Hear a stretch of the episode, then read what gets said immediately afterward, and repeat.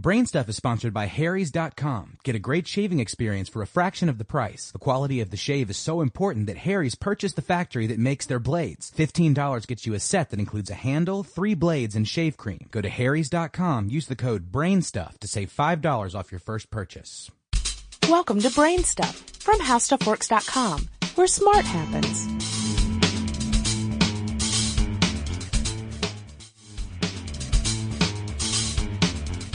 Hi, I'm Marshall Brain with today's question What makes glass transparent?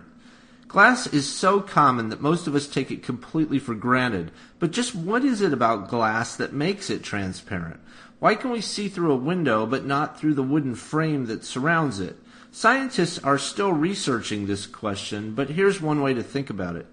You've probably noticed that most liquids and gases are transparent. Water, cooking oil, rubbing alcohol, air, natural gas, and so on are all clear. That's because of a fundamental difference between solids, liquids, and gases. When a substance is in its solid state, normally its molecules are highly organized in relation to one another, strengthening the bond between them and giving the substance rigidity. The atoms are not moving around freely. As the substance changes from a solid to a liquid, however, the strength of the bond lessens and the molecules begin to align themselves randomly and they can also move around. If we follow the substance's progression to a gas, we see that the molecular bond is greatly weakened and the relationship of the molecules to one another is almost completely random. This progression from ordered to random organization is the primary reason that light can pass through liquids and gases. Just like bricks are stacked neatly on top of one another, the ordered molecules of most solids are virtually impenetrable to light waves. Depending on the substance, the light waves will be reflected, scattered, absorbed, or more likely some combination of the three. But as the substance changes to a liquid or gas and the molecules are not stacked neatly anymore, gaps and holes occur that allow portions of the light waves to pass through. The greater the amount of randomness of the molecular organization of the substance, the easier it is for light to pass through.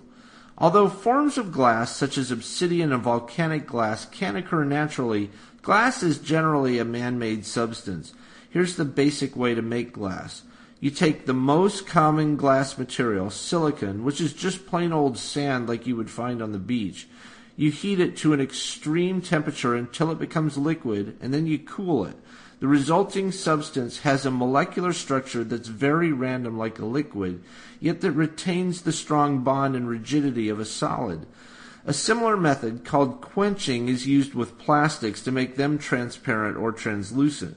Quenching causes the polymers, the long chain molecules in the plastic, to settle into a random pattern that allows light to pass through.